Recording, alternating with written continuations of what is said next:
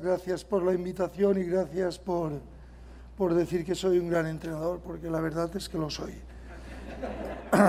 lo soy porque he reunido tres, tres características difíciles de reunir. La primera, tuve la suerte de tener a un gran jugador. Cuando uno tiene a un gran jugador es fácil parecer un, un buen entrenador, un gran entrenador. La segunda característica mía es que me llamo Tony Nadal, soy tío de Rafael Nadal y ya se sabe, siempre es más difícil sustituir a un familiar que a una persona ajena. Y la tercera característica mía, que es la más importante, nosotros los mallorquines, eh, algunos somos de procedencia medio catalana y somos como ellos, nos cuesta gastar el dinero.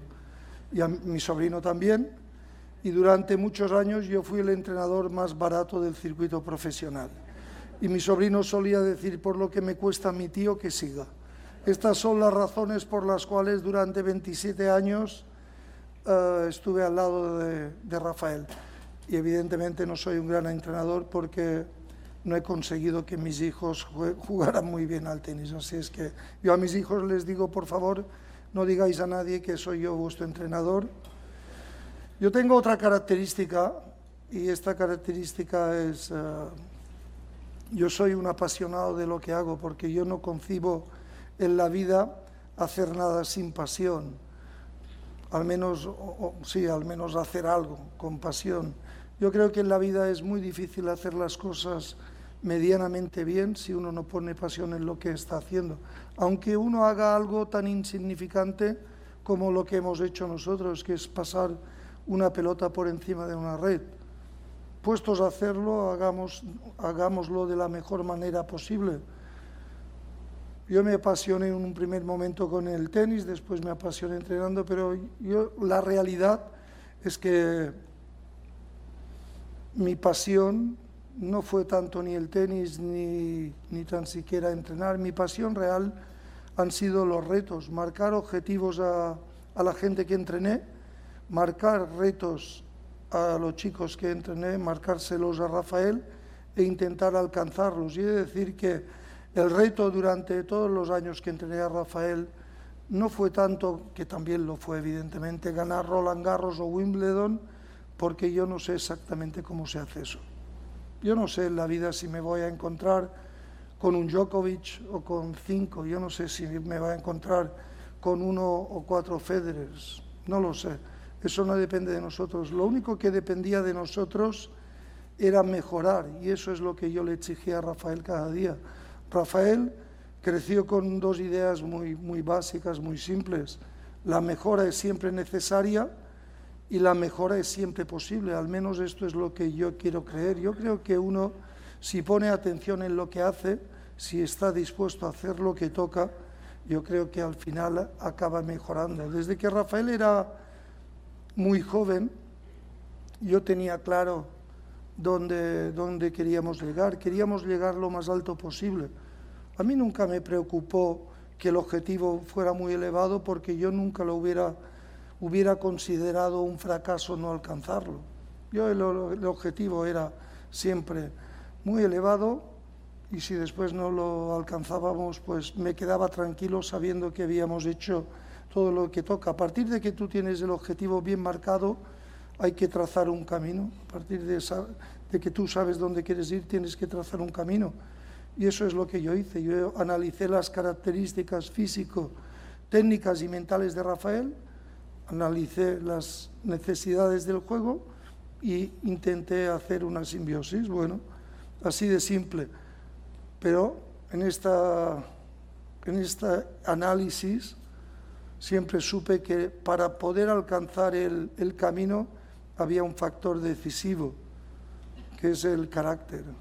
El carácter, la actitud es mucho más importante a mi modo de ver que todo lo demás y eso es lo que yo intenté, es a lo que intenté prestar más atención. Yo he sido un entrenador, yo fui un entrenador duro, fui un entrenador a veces demasiado duro, fui un entrenador muy exigente un entrenador que intenté preparar a mi sobrino siempre para la dificultad.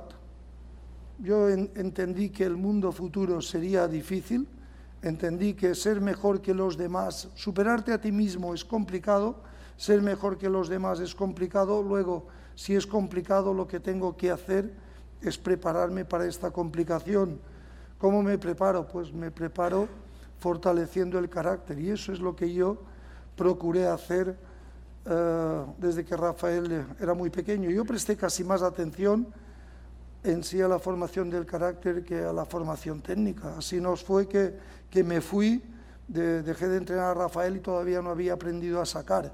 ¿Por qué? Porque yo prestaba atención básicamente a lo que entendía que era fundamental, que era la actitud. Y la actitud, hay dos temas que entiendo fundamentales en la vida. Uno es aprender a asumir la responsabilidad de lo que hacemos.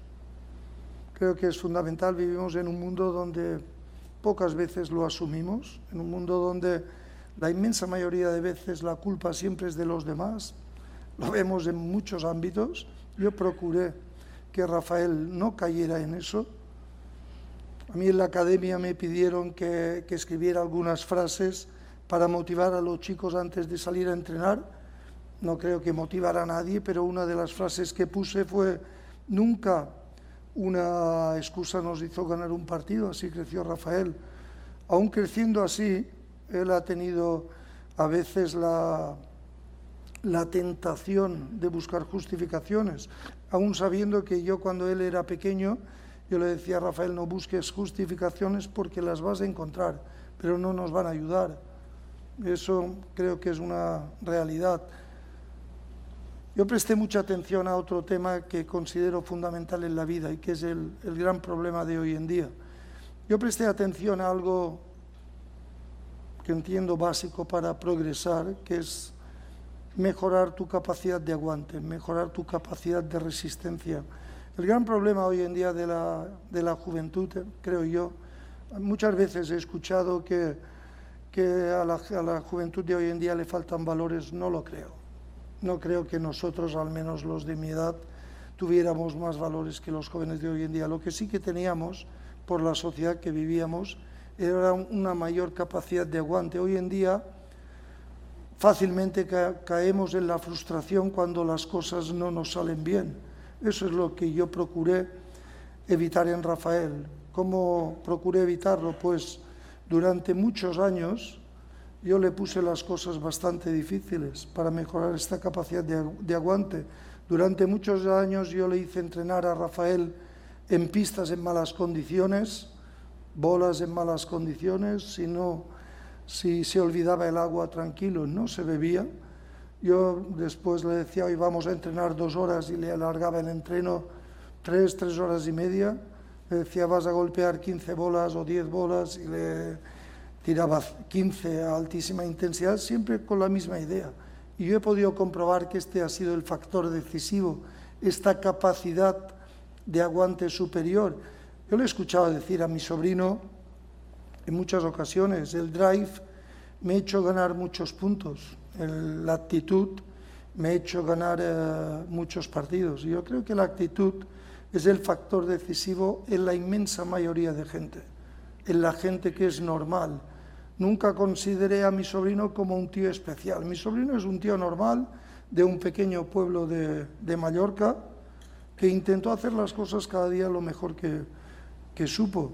Un tipo normal. Y a un tipo normal le pasa lo que le puede pasar a todo el mundo. Nunca, como siempre pensé que a Rafael le podía pasar lo mismo que a todo el mundo, ¿qué es lo que le pasa a todo el mundo? Uno de los problemas de la inmensa mayoría de gente, sobre todo de la gente que triunfa, es la gestión del ego. No es que mi sobrino haya tenido nunca un ego exagerado para nada, pero yo fui un tipo previsor en eso. Hoy en día cuesta decirle a alguien que está arriba que no es suficientemente bueno lo vemos, tienes que engañarle, tienes que decirle la realidad, es realmente complicado. Así yo creo que es muy difícil avanzar.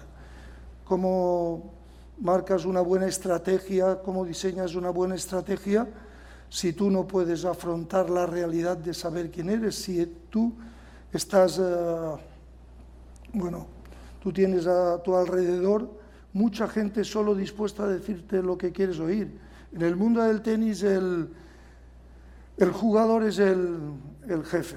¿Y el jefe qué hace? Pues normalmente paga para escuchar lo que quiere oír, no paga para escuchar la realidad. Yo creo que en la vida uno tiene que ser suficientemente valiente para rodearse de gente que esté dispuesta a decirle la realidad. Y eso es lo que yo procuré hacer con mi sobrino. ¿Por qué? Entre otras cosas, porque no cobraba y la otra, porque era sobrino mío y quería lo mejor para él. Este era mi compromiso. A mí nunca me, molestó o nunca me paré en decirle a Rafael solo lo que quería escuchar, aún sabiendo que a veces lo que le iba a decir no, no le iba a gustar mucho. Yo recuerdo hace años, estábamos en Monte Carlo, teníamos que jugar la final del Open de, de, de Monte Carlo, torneo muy importante en el circuito profesional. Teníamos que jugar contra un chico que no lo hacía mal, un suizo, un tal Federer. Y recuerdo que Rafael, normalmente cuando faltaba una hora, hora y media para salir a jugar, nos solíamos reunir, me, solía preguntar la táctica, yo casi nunca la sabía, en aquella ocasión no fue diferente, pero aquel día Rafael me, me hizo la pregunta un poco distinta. Me dijo, recuerdo que me preguntó Tony, ¿cómo ves el partido de hoy? Yo le dije, ¿cómo veo el partido? Pues francamente lo veo complicado.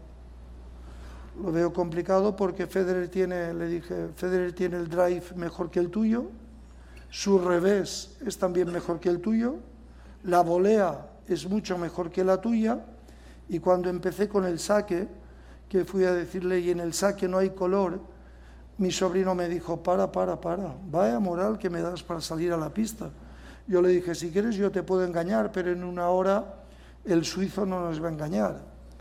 Evidentemente yo no acabé aquí mi discurso y yo le dije, bueno, él tiene todo eso mejor que tú, pero tú tienes o puedes tener una mejor actitud, puedes poner más ilusión, puedes correr más que él, puedes jugar cada punto como si fuera el último, puedes jugar cada punto como si te fuera la vida en ello, y si así lo haces, yo estoy convencido de que le vas a ganar. ¿Cómo diseño yo bien una estrategia si engaño a mi sobrino? Es difícil diseñar una buena estrategia si le hago creer a mi sobrino que, que, que su drive es mejor que el de Federer o su saque, su saque no se lo hubiera creído, pero si le hago creer que su revés o su volea son mejores, es imposible diseñar bien una estrategia. Por eso yo intenté decirle en todo momento la realidad para poder hacer las cosas como creía que se tenían que hacer. También porque le dije yo eso a mi sobrino, por una cuestión muy simple, porque yo tenía confianza en él. Entiendo que en la vida es prácticamente imposible tampoco y también avanzar si uno no tiene confianza en que las cosas irán bien. Yo tuve siempre una gran confianza en que mi sobrino llegaría a ser un gran jugador, tuve una gran confianza en que las cosas irían bien, en que podríamos ganar, porque es la forma que uno tiene de motivarse. Sin confianza es totalmente imposible.